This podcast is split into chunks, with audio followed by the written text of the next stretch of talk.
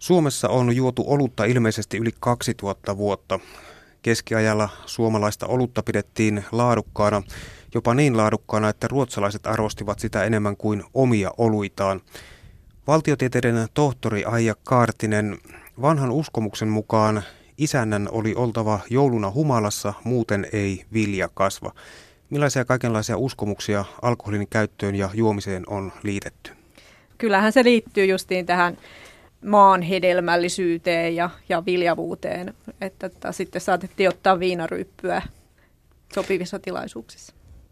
Niin, viinaa käytettiin synnytyksen yhteydessä lieventämään äidin kipuja ja vahvistamaan häntä. Lopuksi synnytyksessä avustaneet asianaiset ryyppäsivät varpajaisia ja ravitsivat itseään voilla, lihalla ja leivällä. Varpajaiset ovat siis näköjään alkujaan naisten perinne. Joo, kyllä, kyllä nimenomaan. Ja tota, tätä viinajuontia synnytyksessään harrastettiin vielä 1920-luvullakin, että aika myöhään. Mutta silloin ei ollut mitään kivunlievityskeinoja ja muita, se on ihan luonnollista. Punssin ja Sampanjan ystävä Elias Lönnruut yritti perustaa kohtuuseuran jo 1834. Mikähän mahtoi olla hänen motiivinsa jo tuohon aikaan?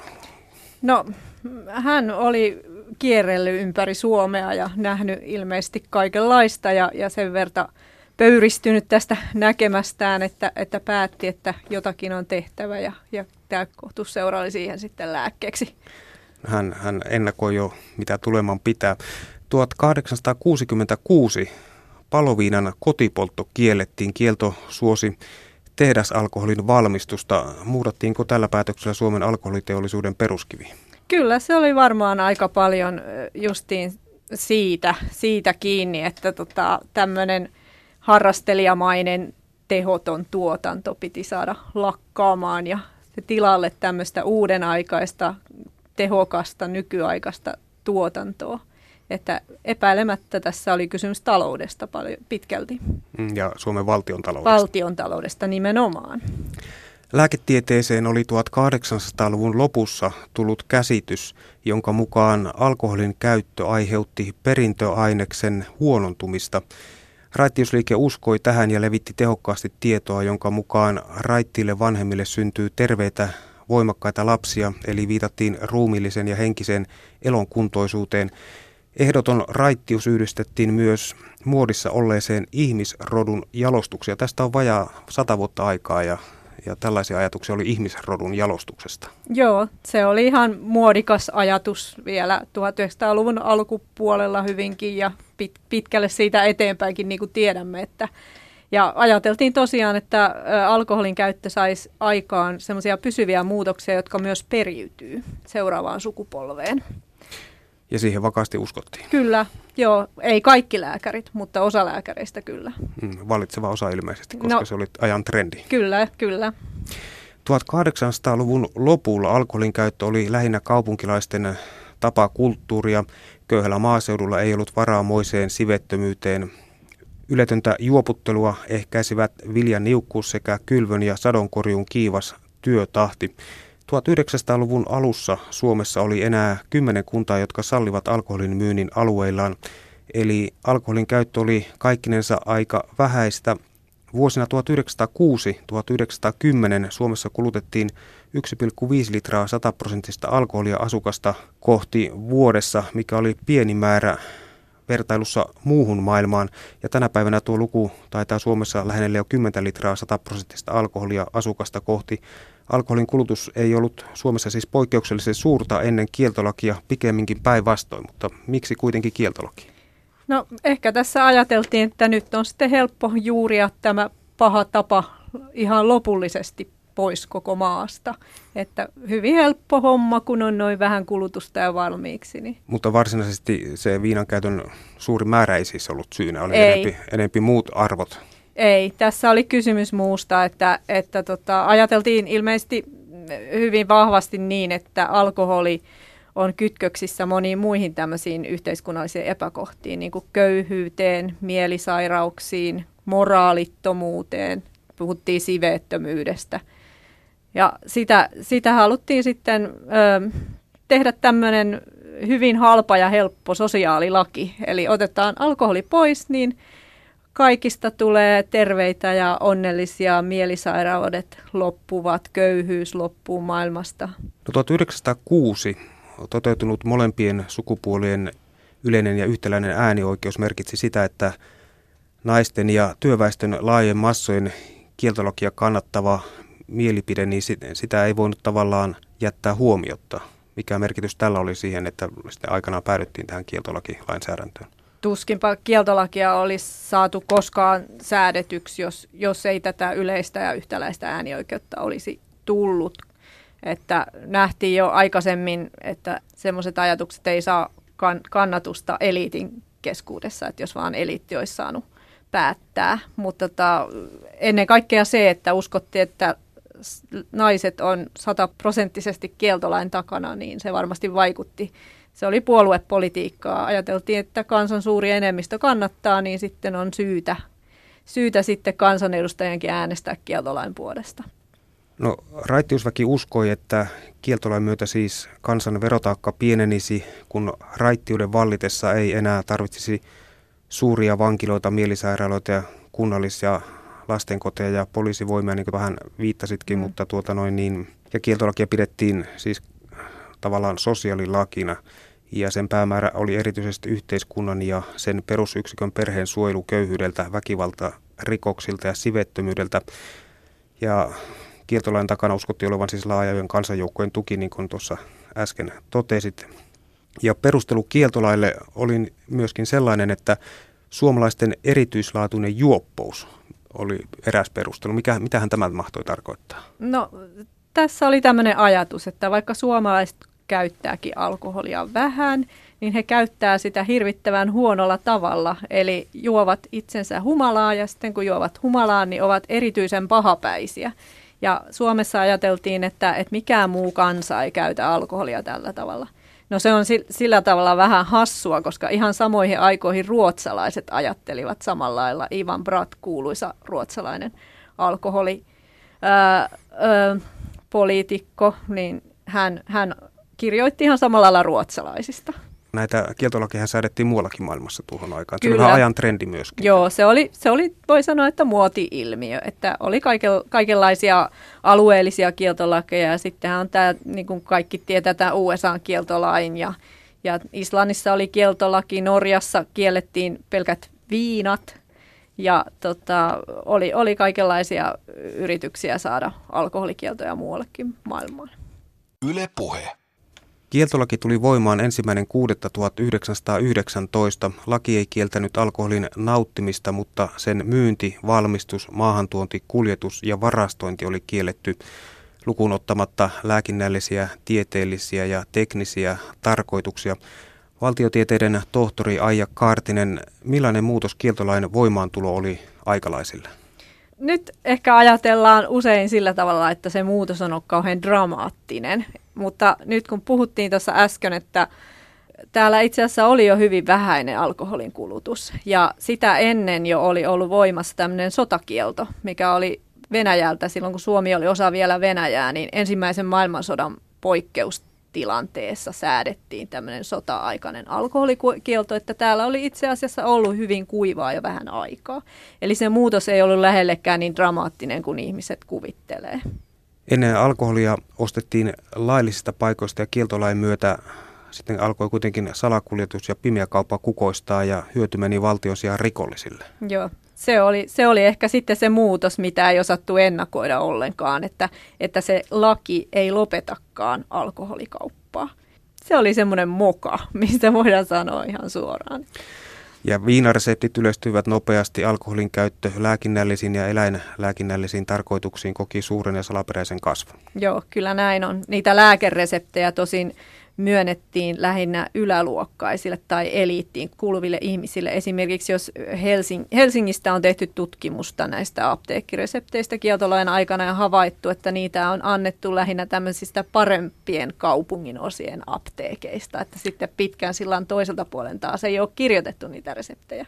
Siellä taisi toisenlainen kauppa kukoistaa. Kyllä, eli, eli työväenluokkaisten ihmisten, jos he halusivat alkoholia, niin käytännössä heidän piti sitten ö, riskeerata kiinni jääminen ja ostaa sitä sitten laittomasti jostakin ö, loukosta, mistä sitä nyt satuttiin sitten myymään.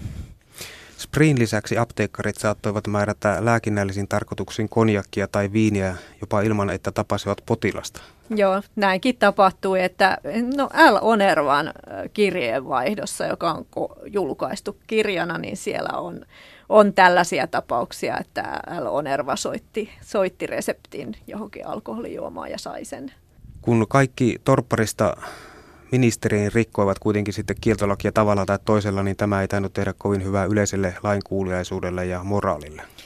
No siis ylipäänsä se, että vaikutti siltä, että alkoholikulutus ei juurikaan siitä laskenut, että kieltolaki tuli voimaan ja sitten se kaikki kulutus, mitä oli, niin oli laitonta käytännössä, niin eihän se hyvää tehnyt. Mutta sen mä haluan korjata, että kaikki eivät suinkaan rikkoneet kieltolakia, että et mä näen sen kieltolakiajan tavallaan polarisoituneena, että osa, osa ö, ihmisistä joi ja se, joka, ne, jotka joivat, joivat todennäköisesti aika paljon.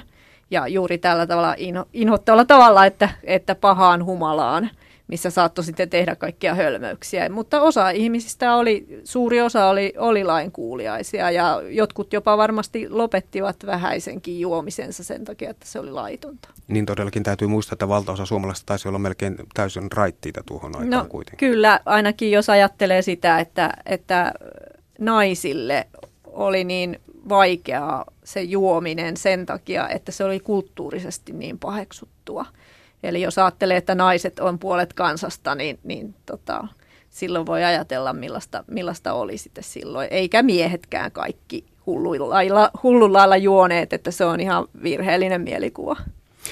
Ja tuossa aikaisemmin viitattiin jo näihin apteekkeihin ja lähinnä hyvä, josta hyväosaiset tilasivat itselleen, itselleen juomaa, jos näin voi sanoa, mm-hmm. niin, niin vuonna 1919 apteekit ostivat valtion alkoholiliikkeeltä 160 000 litraa alkoholia myytäväksi. Seuraavana vuonna luku oli 456 000 litraa, 1921 658 000 litraa ja 1922 peräti 990 000 litraa ja esimerkiksi Tampereella vuonna 1921 kahden kuukauden tutkintajalla lääkärit kirjoittivat 55 000 reseptiä, joista reilussa 30 000 määrättiin spriitä.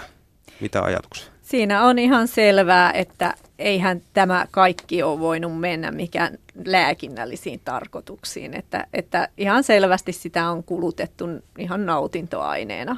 Kyllä kertoo jonkunlaista kieltä myöskin moraalin rappiosta. Kyllä, kyllä, ja varsinkin tämmöisen eliitin moraalin rappiosta, että mun mielestä kieltolaissa tai siinä on paljon kysymys siitä, että, että eliitti koki aikoinaan, että se koskisi vaan tätä työväestöä, joka oli muutenkin melkoisen raitista. Sen sijaan alkoholin, alkoholi kuului nimenomaan eliitin tapakulttuuriin ja he ei aikoneet siitä luopua mm. millään tavalla.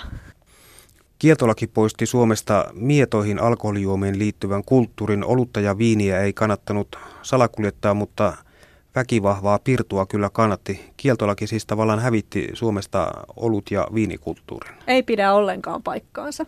Aha. Vaan tota, olut, olutkulttuuri oli hävinnyt Suomesta jo aika päivää, että Suomi oli, oli tota, olutmaa ehkä silloin 1500-luvulla, mistä alettiin mm. tässä meidän jutussa. Mutta 1800-luvulla Suomi oli jo ihan viinamaa, että, että alkoholi juotiin suurimmaksi osaksi viinana, että sitä viiniä tai olutta se oli aika harvinaista niiden, niiden juonti, että varsinkin viinin, että sehän oli ihan eliitin juoma, että, että suurin osa suome, suomalaista asui maaseudulla ja siellä mm. sitten oli tyypillistä nämä, nämä viinaryypyt. Ja ne oli yleensä, nämä viinaryypyt kuulu tämmöiseen talonpoikaiskulttuuriin, eli talollisit, ne joilla, jotka omisti sen maatalon, niin he pysty sitä viinaa juomaan, että et sitten se oli aika paljon vähäisempää palvelusväen ja, ja torppareiden ja näiden, näiden kansanosien viinan kulutus, mutta viina oli se juoma. Ja viinalla tavalla ostettiin vieraanvaraisuutta ja tehtiin vaihtokauppoja. Kyllä nimenomaan se kuului sillä tavalla varsinkin maaseudun kulttuuriin, että että Suomi oli viinamaa jo pitkään ennen kieltolakia. Ja viinimaa emme ole koskaan olleetkaan. Niin. No ehkä nyt. Nyt on vähän semmoista niin kuin kaks, kaksinaiskulutusta, että vi, viinin kulutus on noussut, mutta toisaalta juodaan kyllä väkeviäkin. Että.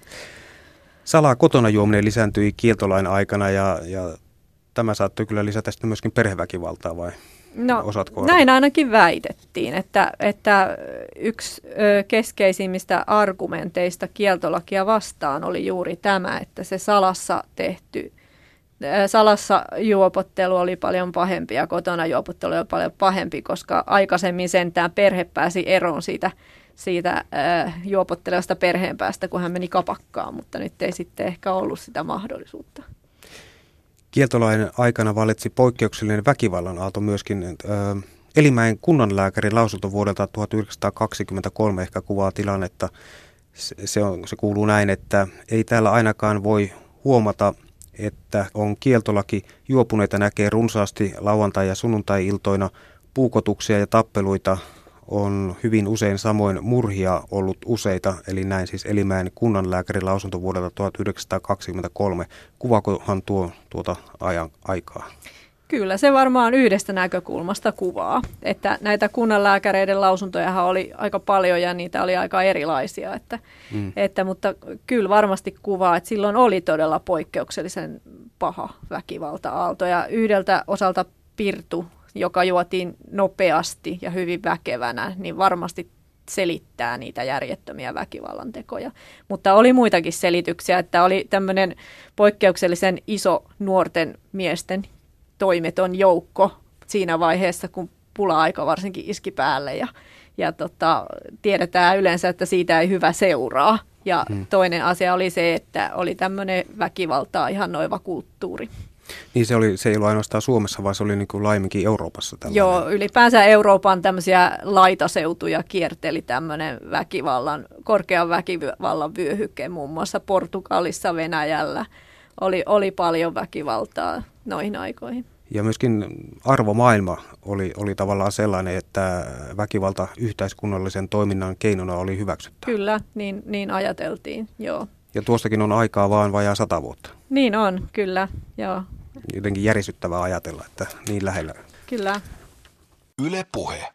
Valtiotieteiden tohtori Aija Kaartinen, milloin kieltolain haitat sitten alkoivat vähitellen valjeta näille päättäjille ja vaikuttajille? No se tapahtui kyllä aika pian. Eli hyvin pian huomattiin, kun kieltolaki oli, oli säädetty, että eihän tämä alkoholin kulutus näin lopukkaan. Havaittiin se myös nämä lääkereseptit ja kieltolakia yritettiinkin korjata moneen otteeseen, että ajateltiin ensin, että sitä lakia sen lain porsaareijat tukkimalla voitaisiin ehkä tilannetta parantaa, että 1922 säädettiin, säädettiin niin kuin ikään kuin uudestaan kieltolaki, että silloin sen nimeksi itse asiassa tuli vasta kieltolaki. Mikä se aikaisemmin oli sitten virallisesti? Öö, asetus öö, alkoholijuomien maahantuonnista ja varastoinnista, vähän pitempi, pitempi nimi. Ja tota, siinä sitten yrittiin puuttua näihin, näihin epäkohtiin, mitä oltiin huomattu, mutta se ei näyttänyt auttavan asiaa. Että varmasti paljon oli vaikutusta sillä, että ei oltu etukäteen osattu ajatella, miten esimerkiksi liikennevälineet kehittyy. Poliisi oli jatkuvassa kilpajuoksussa, niin kuin, kun näillä kieltoilla, salakuljettajilla oli paremmat autot ja veneet. veneet. Ja yleensäkään ei osattu ennakoida tämmöistä... Ihmisten elintason nousua ja, ja sen mukanaan vapaa-ajan lisääntymistä ja sen mukanaan tuomaan tämmöistä huvitteluhalua. Ja, ja oli aikaa, mahdollisuuksia ja alkoholi kuuluu, kuuluu sitten tämmöiseen elämään, että sitä, sille oli kysyntää. Ja Ylipäänsä siis tämä ajatus oli alun perin niin, että se kieltolain valvonta ei varmaan ole kauhean vaivalloista eikä se varmaan maksa paljon. Tämä oli etukäteen ajateltu näin, että siitä tuskin koituu mitään isoja kustannuksia. Mutta totuus oli aivan toinen, mm. että siitähän tulikin todella isot kustannukset, jotka tuntuvat kasvavan ja kasvavan. Niin kieltolain piti niin kuin lisätä kansan ahkeruutta ja ja työtehoa ja sitä myötä vaurautta, mutta kävi päinvastoin. Niin, yksi keskeinen asia on se, että alkoholiverotulot eivät sitten enää menneetkään, tai niitä ei valtio saanut. Ja tota, myöskään mikään muu alkoholikaupasta saatu tulo niin ei ikään kuin mennyt mikään rehellisille yrittäjille tai, tai kansalais, kansalaisten hyväksi, vaan se meni näille rikollisille trokareille ja, ja tota, mikä pahempaa, niin vielä ulkomaille, että ensin Viroon, sitten kieltolain loppuvaiheessahan suurin osa viinasta tuli Saksasta.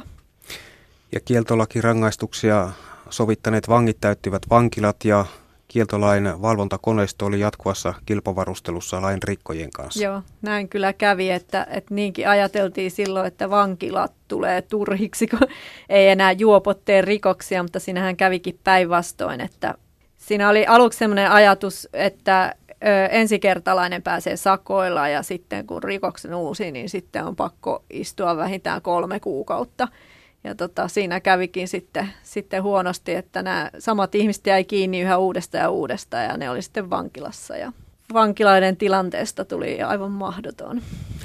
Ja Suomen naiset, jotka olivat keränneet adressin kieltolain puolesta, niin keräsivät nyt sitten toisen adressin sitä vastaan. Niin, kyllä kävi, että 1800-luvulla ö, tehtiin tämmöinen Minna Kantin kirjoittama vetoomus, joka oli itse asiassa ensimmäinen tämmöinen äänioikeudettoman ryhmän valtiovallalle tekemä vetoomus ylipäänsä ja siinä vedottiin nimenomaan kieltolain säätämisen puolesta. Mutta se oli tämmöinen eliitin mielenilmaus. Mm. Sitten taas 1931, kun näytti siltä, että, että siitä kieltolaista ei kerta kaikkea tule mitään, niin tota, tehtiin toisenlainen tempaus, että siinä kerättiin 120 tuhatta naisen nimeä tämmöisen oikein käytännössä kuukauden aikana. Ja niissä oloissa se on melkomoinen saavutus. Et kun ajattelee niitä, niitä liikenneoloja ja niitä viestintäoloja, niin, niin mm. aika hyvin, hyvin tota levisi. Ja tämä oli nimenomaan protestina sille, että ennen kieltolakia luultiin, että 100 prosenttia naisista kannattaa sitä. Mm. Haluttiin näyttää, että näin ei todellakaan ole enää asia. Mm. Että tässä on nyt naisetkin nähneet, että tämä ei, ei tule toimimaan tämä kielto. Mm. Oliko tällä kertaa liikkeellä enempikin niin sanotusti duunarin morsiamet? Kun... No ed- edelleen ne aloitteen tekijät kuulu kyllä, kyllä tota eliittiin, mutta ei varmaan se keräys muuten olisi ollut mahdollinenkaan, mm. jollei olisi ollut jotakin nimekkäitä naisia siinä puuhanaisina, mutta si- sinne kyllä kirjoittivat nimensä aika aika laidasta laitaan sitten ihmiset, että, että sitähän voi vaan, vaan arvailla, mutta mä oon katsonut sitä adressia ja että mun mielestä käsialasta jo jotakin näkee kyllä. Mm. Että. No, Suomen ensimmäinen kansanäänestys 1931 koski kieltolain kumoamista. Lain täydellinen kumoaminen sai yli 70 prosenttia hyväksytyistä äänistä. Erityisesti naiset olivat voimakkaasti kieltolakia vastaan. 5. huhtikuuta 1932 alkoi Suomessa vapaan viinan aika. Minkälainen juhla tuo mahtoi olla tuo päivä? No alkojen eteen muodostui aika pitkähköt jonot, oli kaikenlaista kansaa, kansaa siinä sitten. Että kyllä sitä monet, monet oli aika iloisia, mutta mä luulen, että suurimmalla osalle sitten taas se ei ollut mikään iso muutos, koska alkothan aukes vaan kaupungeissa, että mm. maaseutu oli edelleen melkomoisen kuivaa, että, että siellä tuskin mitään kauhean isoja ilonpurkauksia järjestettiin. Mm. No Yhdysvalloissa kieltolaki tuli voimaan 1920 ja kesti vuoden pitempään kuin Suomessa. Tulokset olivat Yhdysvalloissa yhtä huonoja kuin Suomessa, vaikka myös siellä kieltolain kannatus oli alussa suurta. Yhdysvalloissa lähinnä kaupungeissa meno muuttui hurjaksi, lakia kierrettiin kaikin keinoin, salakapakat kukoistivat ja alkoholia valmistettiin kodeissa, minkä ehdittiin. Että aiheutti vähän samanlaisia oireita ympäri maailmaa. Joo, kieltolaki. ja sitten näitä kieltolakeja on kokeiltu, alueellisia kieltolakeja niinkin myöhään kuin 1990-luvulla yhdessä Intian osavaltiossa. Ja seuraukset oli tismalleen samanlaiset. Eli tämä on ihan, ihan tuntuu menevän aina näin. Ja sitten se lopullinen niitti, minkä takia yleensä näitä kieltolakia kumotaan, on se, että valtio kokee tarvitsevansa alkoholiverotulot. Ja Yhdysvalloissa kieltolaki johti järjestäytyneen rikollisuuden kukoistuskauteen populaarikulttuurin rakastamaan pirtukangstereiden aikakauteen. Tavallaan nämä kieltolait ovat olleet eräänlainen alkusysäys erilaiselle järjestäytyneelle rikollisuudelle. Kyllä, ja sitten semmoinen on ihan turha luulo, että sitten kun se kieltolaki Suomessakin kumotti, että täällä olisi se rikollinen toiminta loppunut. Näinhän ei suinkaan ollut, että jos katsoo esimerkiksi alkoholikulutustilastoja 1930-luvulla, niin ei pidä luulla, että siinä on kaikki alkoholi, mitä täällä on kulutettu, vaan sen lisäksi tämä kieltolain aikana muodostettu alkoholin kuljetus- ja myyntiverkosto niin pysyy oikeastaan hengissä tonne, ihan tuonne toiseen maailmansotaan saakka. Et sitten nämä toisen maailmansodan aikaiset liikenneolosuhteet, kun oli vaikea enää kuljetella tuossa mm. Itämerellä, niin, niin tota, ne sitten lopullisesti sen kaatoivat tämän verkoston, mutta siihen asti niin, niin sitä salakauppaa oli siinä rinnalla, että ei sitä viinaa pelkästään alkosta ostettu 1930-luvulla kieltolain Eli jälkeenkään. Va- valtion verotulolle tämä oli erittäin niin kuin negatiivinen tulos koko kieltolaki. Kyllä, siis valtion verotuloille oli erittäin huono tulos. Ei pelkästään verotuloille, vaan myös valtiolle tuli tästä paljon kuluja siitä valvonnasta nimenomaan. No oliko kieltolaista meille mitään hyötyä? Kieltolaki-aikana eläneistä ihmisistä monet oli, olivat sitä mieltä, että se paransi erityisesti työläisperheiden raittiustilannetta kuitenkin loppuviimeksi. Mitä kieltolaki suomalaisille opetti? No, yksi on se, että, että tota, on vaikea ennakoida jonkun lain vaikutusta silloin, kun on tuommoinen iso tekninen kehitys ja yhteiskunnallinen murros, mikä sitten tuli kieltolain jälkeen. Että se tavallaan tuli vähän liian myöhään, myöhään voimaan, voimaan ja monet asiat oli hirveästi muuttunut siinä välissä ja ehkä vähän niin kuin mentiin muodin mukana.